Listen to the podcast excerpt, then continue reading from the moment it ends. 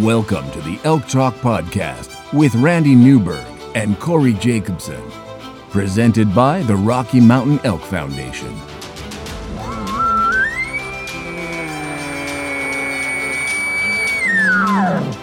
The goal is what little you and I know about elk hunting, we share with people. I've got an elk bugling. It's like 120 yards away. What do I do? First off, the thought would never cross my mind when an elk's being 120 yards away to call anybody on a cell phone.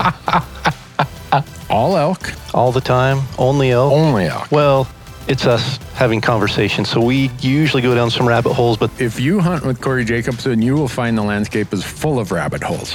We're just going to make this up as we go. and you look at it like, oh, that's a target rich environment. But if you're trying to single one out, a solo target there is much easier to go into than a, a big group. We record everything, so there's no BS and no lying, no faking it with us. Did we hit the record I button? thought I forgot to hit the record button. If you want to know something about elk hunting, this probably isn't the podcast to listen to. Should we give them a list of all the other Wow. podcasts where they might learn something? The Elk Talk podcast is brought to you by the Rocky Mountain Elk Foundation, ensuring the future of elk, other wildlife, their habitat, and our hunting heritage. To become a member, go to rmef.org. And the podcast is also brought to you by OnX Maps. And with OnX Maps, you can know where you stand with the most accurate hunting GPS tech on the market with land ownership maps that work offline. Go to onxmaps.com and use promo code ELKTALK, and you're going to save 20% when you sign up for an app membership at onxmaps.com. The podcast is also brought to you by Gerber. Uh, go to gerbergear.com and learn about the knives, the Vital, the Big Game Vital, the Gator Premium, all the things that we use when we're out in the woods, and not just knives, but also some really cool multi tools that they have. We're also proud to partner with Sitka Gear. And if you go to sitkagear.com, you'll see their full line of clothing. And their tagline is turning clothing into gear. And they are doing that through advanced technology that allows you to stay in the field longer, hunt harder, and stay safer. The Elk Talk podcast is also brought to you by GoHunt.com. Uh, go to GoHunt.com and sign up for the Insider. Um, the the Insider is changing how hunts and hunting information are found. No doubt about that. Use promo code ELKTALK, and when you do, when you sign up for the Insider, you're going to get fifty dollars of store credit, mad money, in their gear shop. And we are also brought to you by Rocky Mountain Hunting Calls. And Rocky Mountain Hunting Calls is the original designer and inventor of the pallet plate diaphragm that's completely changed the way elk calls are made and used. And to find out more and to order your elk calls, go to RockyMountainHuntingCalls.com or BuglingBull.com and use promo code ELKTALK, and you're going to save 15% on all of your elk calls and elk call accessories. And with that, Corey, we are ready to get into it. Let's jump into it. All right, folks. Well, we're back with uh, another episode of the Elk Talk podcast here. And in the last episode, Randy and I kind of went into detail on application process and a little bit of, I wouldn't say strategy necessarily, but the process for the state of Wyoming. And we told you we'd be back with information on Arizona. So I, uh, I think that's kind of our plan today, right, Randy? That's the plan. Uh, rumor has it that with my four little points, I'm guaranteed an Arizona elk tag this year. So I'm glad you're going to tell me how I can do that with four points, Corey. Well, you, uh, I, I was ready to do that, but we had a little conversation before we hit record here, and you kind of rained all over my parade, like, like, like summer Arizona monsoon rain all over my parade. So, yeah, we'll get into Oh, that. I'm sorry about that. You mentioned uh, in the last, That, that was not my intention. I think it was because you even mentioned it at the end of the last episode that when we got into uh, the reduction in elk tags in the state of Arizona, I was going to be surprised, and our conversation just before we got started here was was definitely a little bit of a shock. yeah. So before we get into that, I suppose we ought to cover the deadlines and the basics and all the other stuff that is required. Of course, I don't know. We give them we give them that information up first, and maybe nobody will want to apply for Arizona. so you're saying to increase our own draw odds, we should give them the bad news first, and they'll just hang up and say, "Heck with it, I'm not applying this year." I don't know. I thought that our our role in this podcast and everything was to educate people so that we could get them applying and get people hunting elk. And mm-hmm. man, first two episodes of this year, there have been changes that have kind of kind of been a little bit of a downer. Yeah, I know. Well, Arizona, the easy part of Arizona is the deadline, right? Yeah. February 11th, 2020 is the deadline. So don't miss that, whatever you do. That would be bad. That would be bad. Arizona, unlike some other states, does not have this opportunity where you can go and buy a point afterwards. No. Nope. So if you want a point in Arizona, you got to do it before the February 11th deadline. Um, and Arizona uh, unfortunately requires that you buy a, a non-resident hunting license up front in order to even yeah. buy a point. So there are a few other states that require that, but I believe Arizona is the most expensive of the non-resident hunting licenses. Yeah, uh, at hundred and sixty dollars. Yep, and then there's the fifteen dollar either application fee or bonus point fee. Even they're, yeah. they're the same. So, me, I look at it and say, you know what? I've invested in the license. Even if my odds are really low, I'm still applying versus just buying a point because the yeah. price is the same. It's $15 either way. I may as well shoot for the stars and hope that I draw some tag that, yeah, my odds are really low, but you never know. I've had it happen in Arizona before, so I'm a yeah. believer. Yep. So. Well, and they, they changed the applicate or the draw process here. What in 2016, I think. So yeah. three, four years ago, um, yeah. that gave you a better chance of of drawing one of those shooting for the star units, which before it, you really had no, especially as non-residents. So non-residents in Arizona are capped at 10%. Yep. And most of those hunts in that first round all of those non-resident tags would be distributed. So if you didn't have max points for that hunt, you really had no chance of drawing that hunt. Uh, for, for especially for those harder to draw hunts. Uh, but they made a change three or four years ago that now you, you actually have a chance. Yeah, and we'll go into that process and how that works. One thing this this is always remarkable People ask, how does your son have 18 non resident deer points in Arizona? Well, a little hint here if you have young people in your family, five bucks for their non resident hunting license. Yep. If they're age 10 to 17, it's only $5 to apply your non resident child in Arizona. Yep. That's how my son built so many points at just about no cost.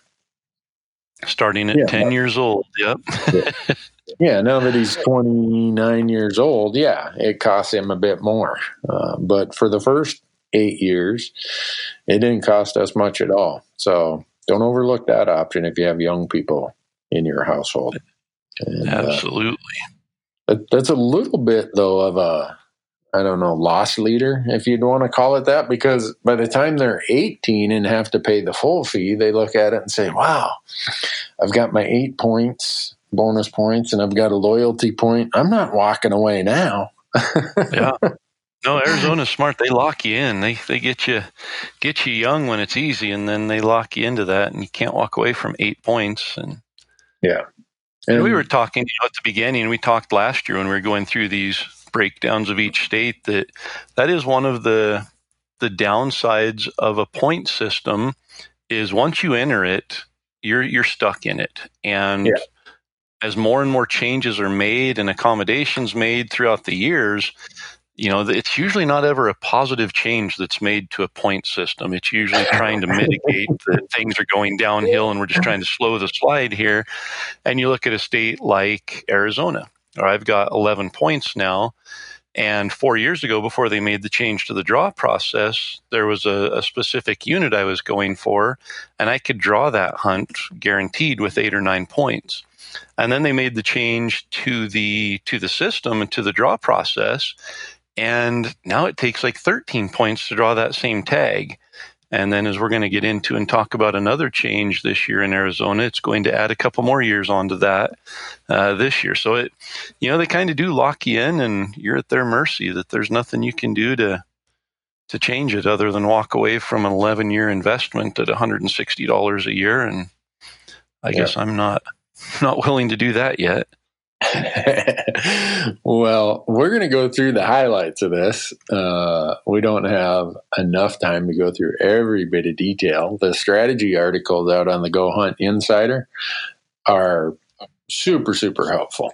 Uh, always go and download the proclamations from the state, whatever state we're talking about, as your first step. Uh, read it, pay attention to it because there's always these little things that change, like Corey mentioned, uh, that you just need to be paying attention to. So, should we walk through how the Arizona draw works? Yeah, if you uh, if you have your attorney on speed dial and he can kind of right. help I'll us do, understand. I'll do my best with the disclaimer that I've been applying in Arizona since 1996, and I think I got it figured out, but every time I think I got these states figured out, I forget something or overlook something. But like we said earlier, you have to buy your non resident license, whether it's the youth license or the full price adult license. You have to apply. The, the elk deadline, along with antelope, is February 11th. And the draw it happens in two sequences. So Arizona takes 20% of all tags and puts them over into I think they call it the bonus pass or the phase yep. one or part one. And what that is is how it works is everybody goes into that draw, no matter how what point level you have. But the, that twenty percent of the pool of tags goes to the people with the highest points. So if you have a lot of points, there's a good chance you could draw in that first part of the draw. Uh, you you might get your tag there, but there's a little few caveats. And Corey had mentioned that non-residents are capped at 10% of the total tags in any hunt code. Well, no more than half of that 10% quota can be filled in this first part of the draw. So it leaves at least half, the other half to be filled in the second part of the draw that we'll get to. But yeah, and it used to be, you know, that that with that wasn't the case. It used to be 10% were capped for non-residents, but it wasn't capped within that first round. And there's so many more non-residents with higher bonus points that we would hit that 10% cap in the bonus pass almost every time and yeah. leave no non-resident tags for the next part which is really the the bulk of the tag drawing. Yeah. So everybody goes into this first bonus pass part 1 of the draw and fights over that 20% of the tags knowing that only half of the non-resident quota can be met in this first part and then anyone who doesn't draw, resident and non-resident alike, goes over into the the part two of the draw, which some people call it the one-two pass or part two. Um, and the second part of the draw allocates the remaining 80% of the tags based on a bonus point formula. So actually gets to all right i've got four points so i get four raffle tickets. Corey's got 11 points he gets 11 raffle tickets. There's a greater likelihood he's going to draw than than the likelihood that i'll draw but not guaranteed that he'll draw before i draw.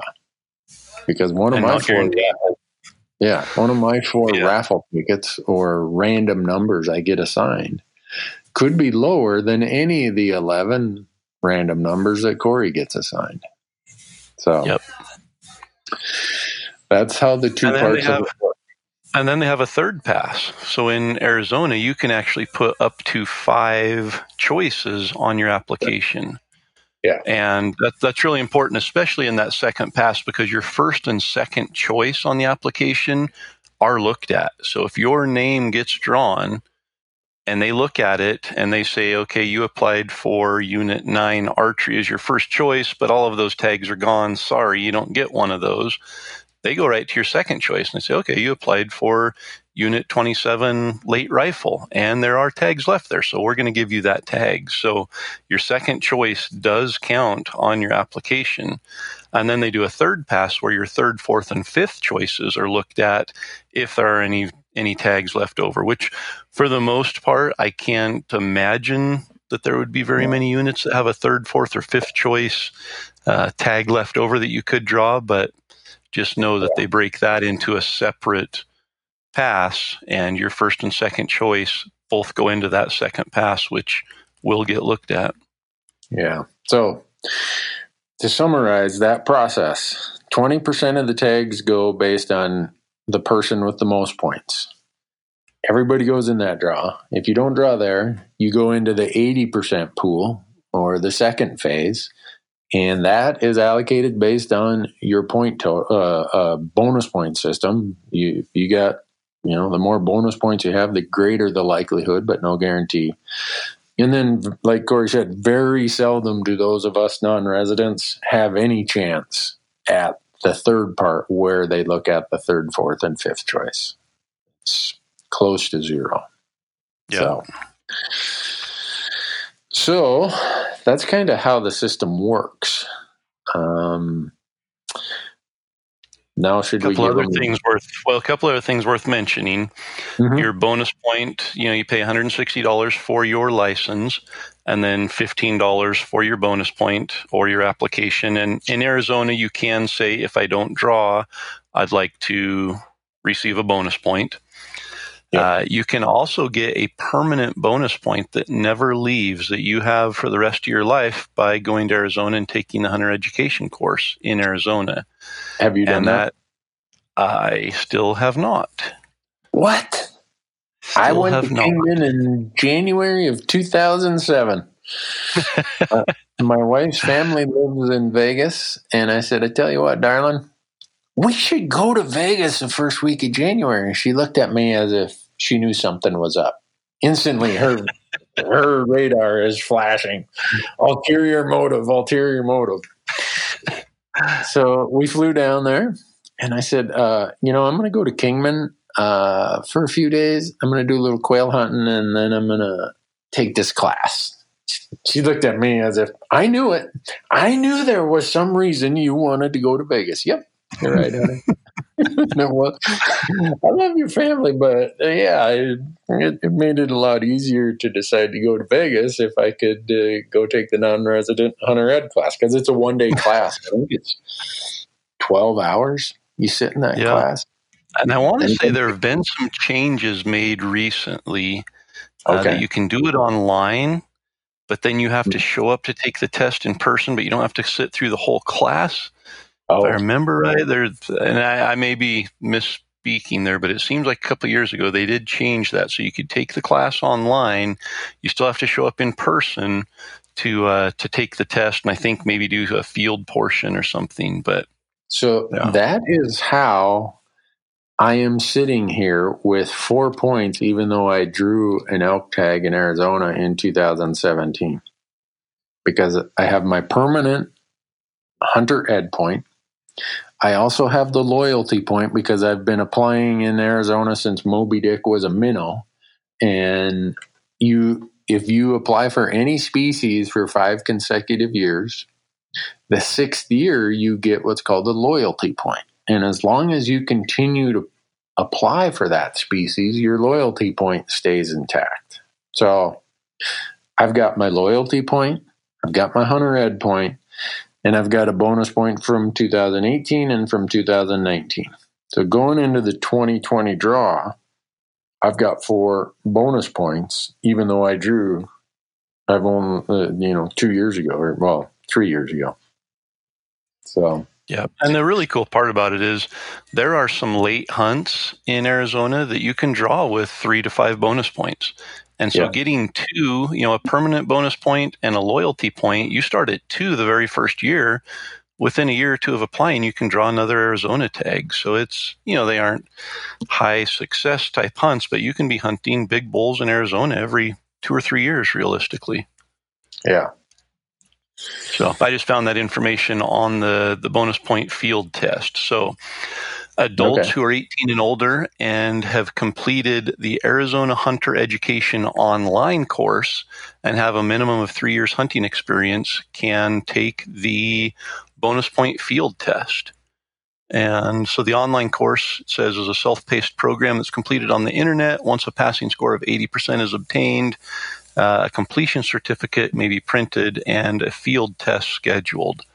And so the field tests are administered by instructors, and we rotate through practical application stations. And we have, you know, there's the live fire, matching, practical hunt, and then a written exam. And the average completion time is now just one hour for that field test. Whoa. Yeah. So, Why wasn't I aware of that? Probably because I already have it, and I Yep. thought, "What the heck? I and I don't need to pay any." I'm glad you brought that up. That's that's Yeah. really valuable information, folks. One point, that hunter ed point, can make the difference in Arizona. yeah, absolutely. Hmm. So I'm, I think So- I took the the reason I knew that I think I've taken the online portion and completed it, and I just need to find myself in Arizona at some time where I can take that one hour bonus point field test and Hmm. finish it up. By this time next year, if you have not acquired that point, Corey, I don't think we're going to be friends any longer. Which my behavior on a daily basis gives you grounds for not being my friend any longer. But Uh, yeah, hmm. well, that's I didn't know that. That's Yeah. because yeah, and hmm. well, that that makes it easier than having to bribe your wife into going to see her family in Vegas. see, the, the route I took. So, hmm. What else we got before we jump into the bad news? I think that probably gets us to the bad news. All right. So this is how do I say this? This is a good news, bad news sort of thing. The good news is Arizona manages their wildlife based on actual data they observe, the harvest reports, the bull to cow ratios, the total populations observed, the cow to calf ratios. And uh, I talked to one of their biologists this last weekend, and he said, Yeah, because I was asking him about these huge changes in, in tag numbers for elk. He said, you know, when when we fly and this is what we see and what we get for harvest data and everything else that goes into our model, sometimes we bump these numbers up and sometimes we bump them down. Well, to 2020 is a year where they are bumping numbers down in some of their highest demand units. And the reason being is their models of what they've seen for total numbers, all this stuff, is telling them, hey, time to throttle back. In 2017, 20, no, 2018 and 2019, they bumped them up because their models said, hey, we got more bulls out on the landscape, so let's crank tag numbers up. Well, this year they're cranking them down, and in some units they're cranking them way down. So I have these spreadsheets I go through every year.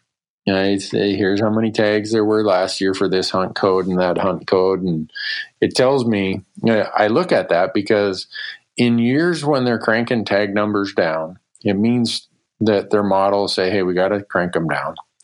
But in the years when they're going to crank them back up, that tells me there's probably some older age class bulls in there because the prior years have had numbers down. So that first year when tag numbers go back up, why am I telling everybody this? I want to be the, the the person applying that first year when they crank tag numbers back up. because by them having it lower in the years prior to that means total bull numbers are higher, the the bull to cow ratio is higher in the age class just by the fact that lower tag numbers means more bulls were recruited into the older part of the population. So that's why I keep track of that information. Why yep. did I tell the world that? I, I should I should sell my spreadsheet online. I was just going to say we can we can make it a downloadable product and sell it. Uh, I can't believe I just said that, but I did. well, this is one of the years though that it's going the other direction, and I'll just use some examples. And these are units that I track. Uh, and, and the archery tag uh, cuts are not nearly as dramatic as the rifle tag cuts. So the late rifle seasons, you're going to see way more tags cut than what you are in the archery and early rifle season. So, just an example: Unit One, a great unit. The archery permits are going from 300. They've been at 300 for years and years. They're going down to 250. Well, 50 less tags means five fewer non-resident tags uh, using the 10% cap. So, uh, Unit 3A, 3C, I've never hunted it, uh, but I still keep track of it. Uh, archery tags are going from 135 to 100. Whereas a few years ago, they cranked it from 125 up to 135. I think it's been there for two or three years. Um, Unit 4A has always been a sleeper that I kind of keep on my radar because I've done two antelope hunts out there and I see a lot of elk when I'm out there antelope hunting. Uh, but this year, something is really changing because they're lowering the archery numbers from 200 and almost 220 down to 120. So not quite a 50% cut, but close. Wow. Yeah, so you carve 100 tags out of that unit. That's 10 less non resident tags. Um, so let's see some of the other ones. Yeah, when there were only when there were only 22 to start with. Yeah, and then you look at the bonus pass on that, and yeah, it's you quickly go from having a slight chance to having a much less slight chance. Yeah. And, you know, the early rifle and early muzzleloader hunts, they give away so few of those tags that the odds are really, really tough anyhow. And the odds are going to go from really, really tough to really, really tough plus one or minus yeah. one. exactly. But just to use some examples, uh, like I talked about Unit One, what they're doing with the archery tags, they're cutting 75 of the late rifle tags. Wow. Unit 3A, 3C, they're cutting 50 of the late rifle tags. Unit 4A, they're cutting almost 75 of the late rifle tags. Uh, Unit 5A, they're cutting 48 rifle tags. Um, Unit 7 East, they're cutting 50 rifle tags. Unit 9 late hunt, they're cutting 100 rifle tags.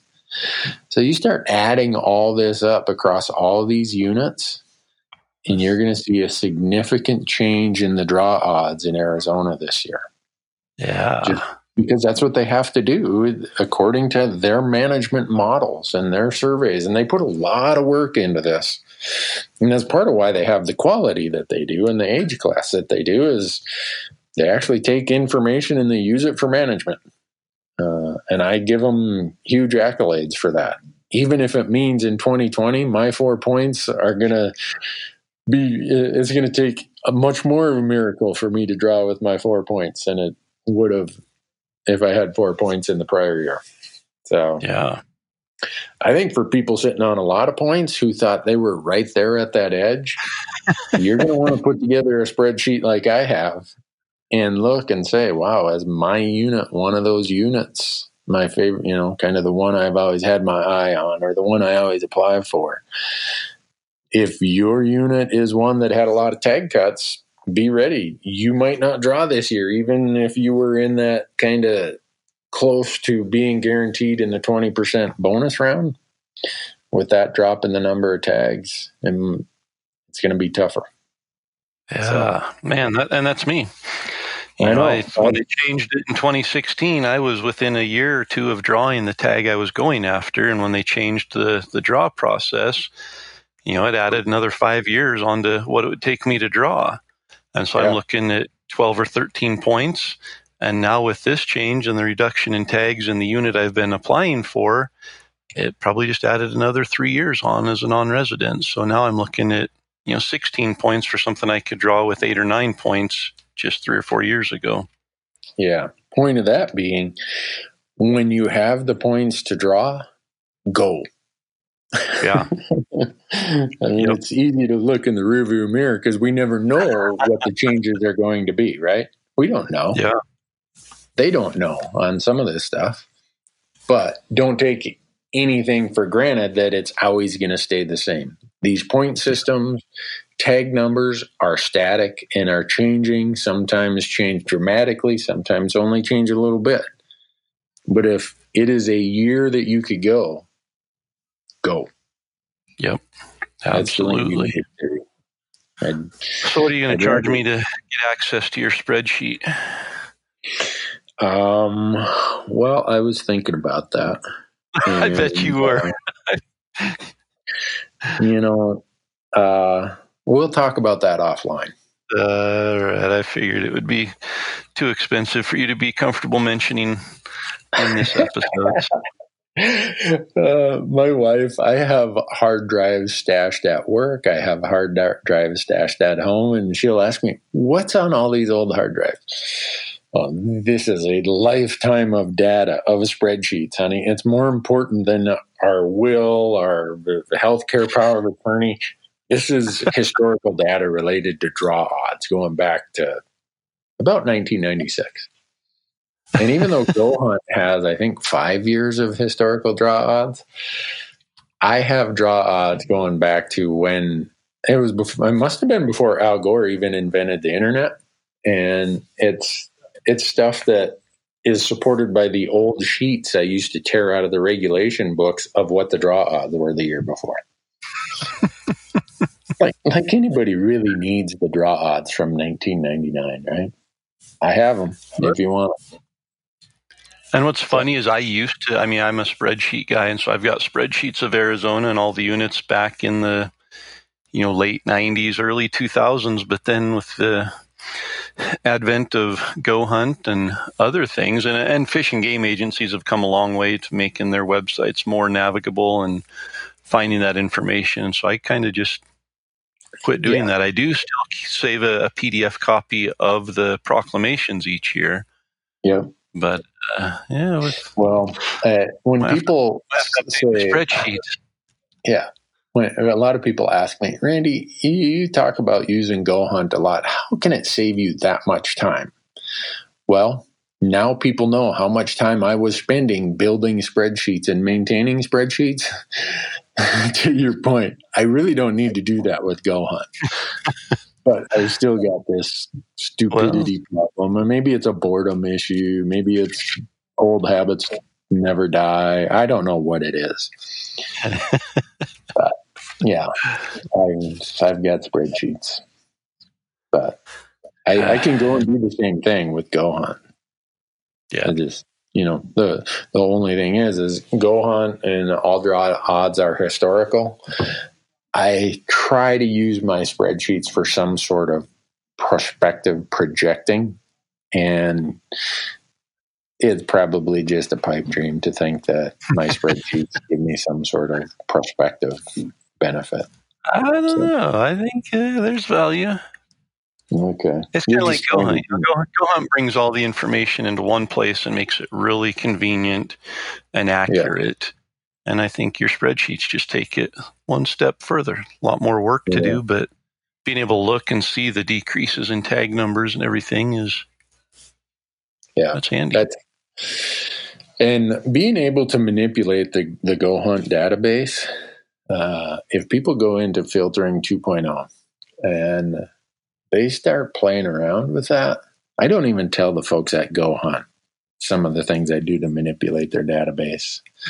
uh, they probably uh, look if they do look at my activities out there. They're probably thinking, "What is this guy doing? He just spent eight hours last Saturday in the Wyoming module. What is he doing?" Well, I'm trying to figure out how I can draw a tag. Point of all this being, it's it's not good news for total tag numbers in Arizona this year for elk. Yeah. Um, and but you know, I, I admire them for managing the way they do. A lot of states just say, yeah, same as last year. Same as last year. Well, when conditions are good and more opportunity can be available, I want to see states crank up tags. And when the numbers get below whatever their thresholds or parameters are, you know what? Knock those tags down and manage. And, and Arizona does a great job doing that. And I don't think it's by accident that Arizona has a, such a great reputation for quality and opportunity. They, they have really figured out a mix of how to meet that. And I don't think it's just by accident. I think it's because of yeah. a whole lot of hard work. Yeah. So. Well, back to the drawing board. In our two uh, two episodes ago, we did our Q and A and gave people a really good strategy of how to use a thousand dollars and and stretch it and apply for these hunts. And uh, I think the two states we mentioned were Arizona and Wyoming, and now yeah. we've kind of kind of given reason to maybe go back to the drawing board and look at that.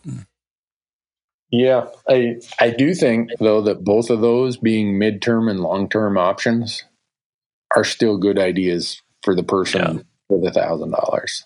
Just don't make them your short term option. Yep, I agree. That's that would be my thoughts on it. So, you going to tell the world what unit you always apply for, Corey? Not yet. I've got to go okay. through and look at Go Hunt and see what my what my real odds are, and yeah, see if it's still the unit I'm going to apply for. So, I'm going to tell people a little secret here. Who it's pro- it's less of a secret anymore because so many people have seen us filming and hunting down there. But Arizona has some units called limited opportunity units. And those are units that within their management plan are places that Arizona does not want elk to become great in number like they are in some of their core units. So we have filmed three hunts in limited opportunity units. Well, what's the big deal about limited opportunity units? If you go to their proclamations, you scroll way down and it'll say limited opportunity. Well, they the season dates are really good dates. There's rifle seasons in September and October. And non-residents are not subject to the 10% cap in those hunts. Hmm. Hmm. Hmm. hmm.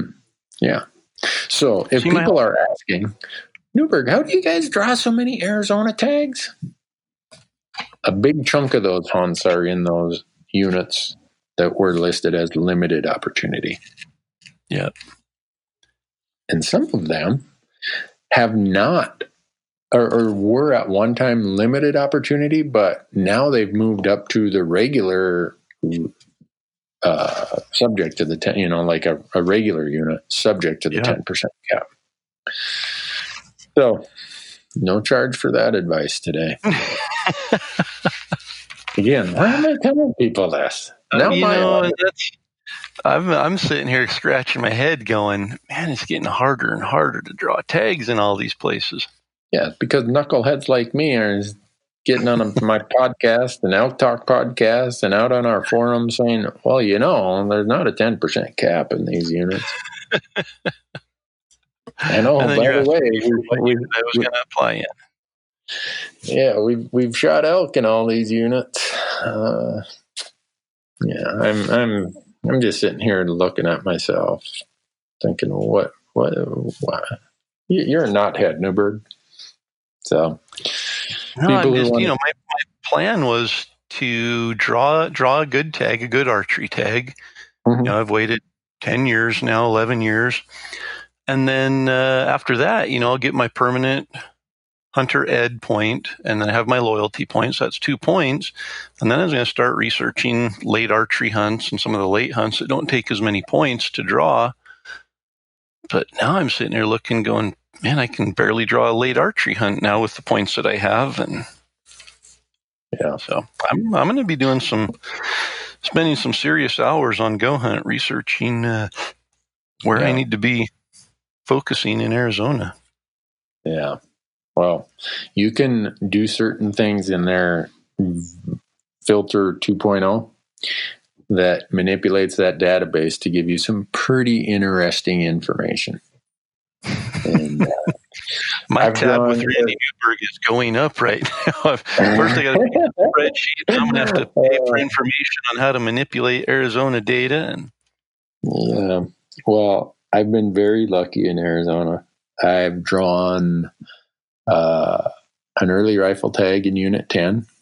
Uh, I've drawn limited opportunity hunts twice. Uh, I've drawn three late rifle tags.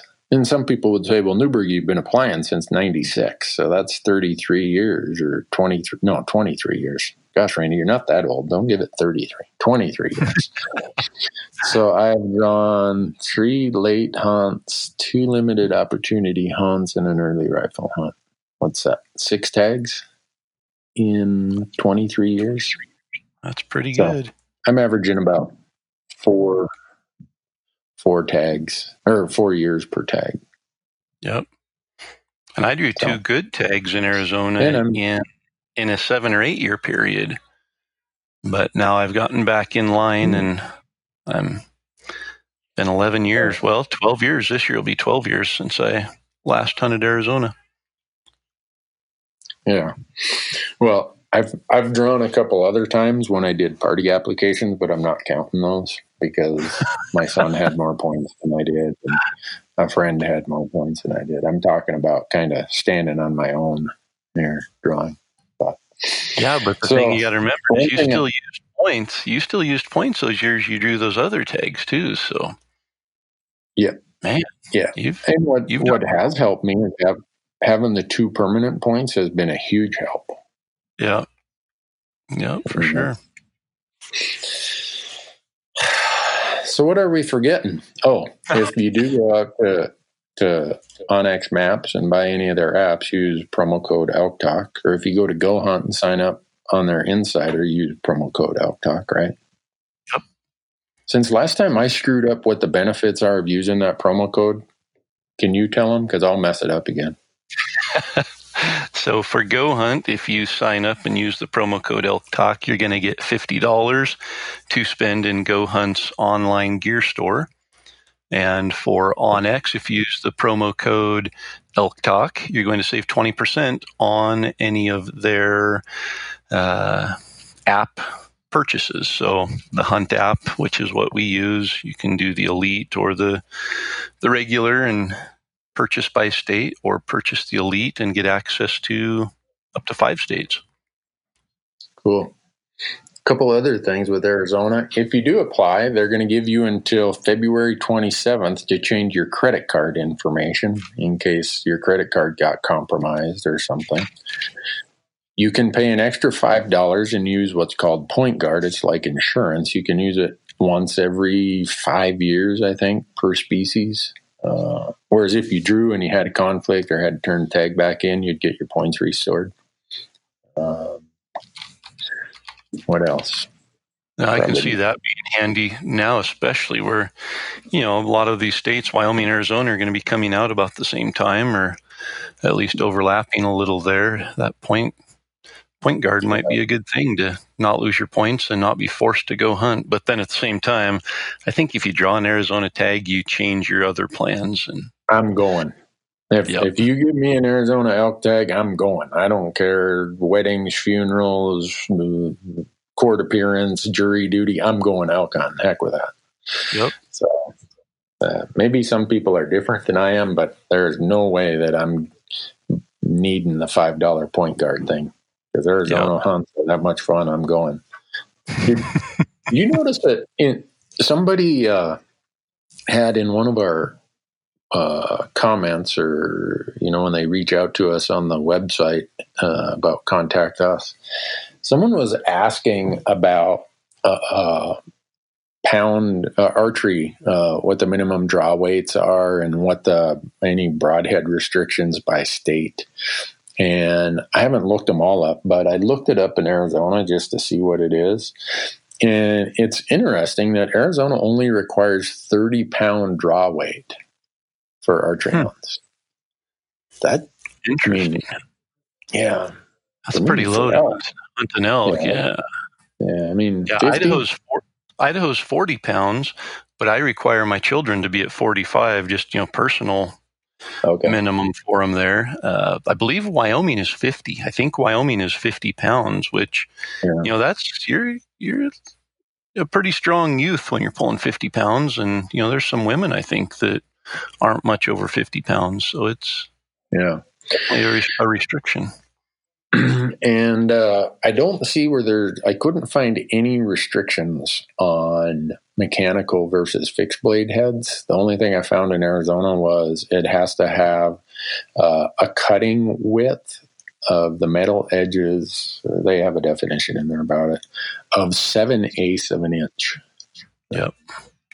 So yeah, someone had asked that, and I don't know if it's relevant or important. I'm pretty sure that you can use mechanicals there because I've heard some horror stories from people who have used mechanicals on elk there specifically, oh, and and lost big elk because of a, a mechanical failure. Hmm. Okay. And for those applying for muzzleloader tags, I don't think Arizona has a restriction on anything related to muzzleloaders. They don't. All projectiles, powder charges, bullet types, and sight systems are legal for muzzleloaders in Arizona. Yeah, I don't even own a muzzleloader, so I'm I'm not the guy to be giving information on that. But yeah. so, well, the odds are I'm going to be applying for late rifle tags with all four points I have. Um, I don't have any unit where I'm going to draw in the 20% uh, bonus pass or part one pass. So for me, it's just manipulating the Go Hunt database to see which one's going to give me the best odds in the 80% draw or the part two draw. And I know those are all going to be late rifle tags. And if I get a wild hair, I guess I could try one of the late archery tags, but I I don't think I'm that talented that I should be walking around on a late archery hunt. Uh, I, those those are definitely appealing to me just because of the potential of bigger bulls in Arizona and the limited number of points that it takes to draw versus a archery or a rifle tag. Uh, so I'll definitely be researching those late archery tags, but I'm gonna, like I said, I'm gonna spend my uh, my current points on an early archery tag and go from there. Wow, I'm going to leave that up to you, Corey. I'm, I, oh, I haven't your break. I know you've been there on some late hunts, so yeah. I mean, uh, yeah, I've been there on quite a few late rifle hunts, either my tag or helping people, and that's some noisy country to stalk around in. People who are shooting those elk, uh, spotting stock on those late archery hunts, man, they got to be the ninja. I. I think a lot of people might sit water, but boy, that's a roll of the dice. What if you get a big snowstorm? Yeah. And there's water everywhere, which happens every few years. So I'm, I'm not going to roll the dice to that degree. Yeah. But, well, the, well, the last thing maybe to mention are the uh, season dates this year. Mm, and you got those in front of you? Yeah, Arizona rotates. You know, each each year it seems to drop back a day, drop back a day, and so some some years it ends on September 21st. Some years it's like October into October when it ends, and so uh, it is important to kind of pay attention to that and compare that maybe to moon phases or other considerations to make. But uh, just looking here on the proclamations. And in 2020, it's September 11th through September 24th are the early archery season dates. Mm. And I was just going to look here and pull up the other pertinent. The rifle dates are the late rifle seasons are always the Friday after Thanksgiving. So I think this year that's November 27th. Showing November 27th through December 3rd for the late rifle. Early rifle is September 25th through October 1st. And then muzzleloader is September 25th through October 1st. In most of the units, there are some that have different dates, but I'm sure my four non-resident points are going to get me one of those late September hunts. yeah, September 25th through October 1st rifle hunt. That's uh, Yeah, I, I looked on Go Hunt the other day. I think my odds were one divided by infinity, and they rounded it up to 0.01 percent. uh, they gotta they gotta have a statistic in there, so Yeah. they gave you a point zero one. Yeah. So Arizona's a long shot for sure, and it, it's an investment. You've got to put in some time there, but it's uh, when you do draw tag. I have never even had a slight feeling of disappointment hunting elk in Arizona. no, Arizona elk hunts exceed all expectations has been my experience. Yep. And uh, tons of public land. Most of their elk occur in the areas with abundant public land. It's rare to see a no trespassing sign. I mean, there's a few of those limited opportunity units where you run into that, but most of the core elk area, you're going to have no problem finding public land to chase elk if you have a tag. Yep. Absolutely. Well, anything else we need to uh, encourage or discourage on when it comes to Arizona? Well, I was thinking about bad mouthing some of the units that I'm going to apply for, but I think people would see through that. see through it. it's kind of like, mm-hmm. you know, when somebody says something about what state did you hunt this year on social media, and you know, you reply Idaho, and then there's like 13 people that are like, not worth hunting in Idaho, no elk left in Idaho, all the elk left Idaho, and it's almost Yeah. like, Move along, nothing to see here. yeah, it's almost like they're doing more damage by trying to hide the fact that they don't want people coming to Idaho than, Yeah. than the contrary. So. Yeah. Well, I hope people uh, are paying attention to that. I think after this Arizona one, the next state, if I remember right, is either going to be Utah or New Mexico.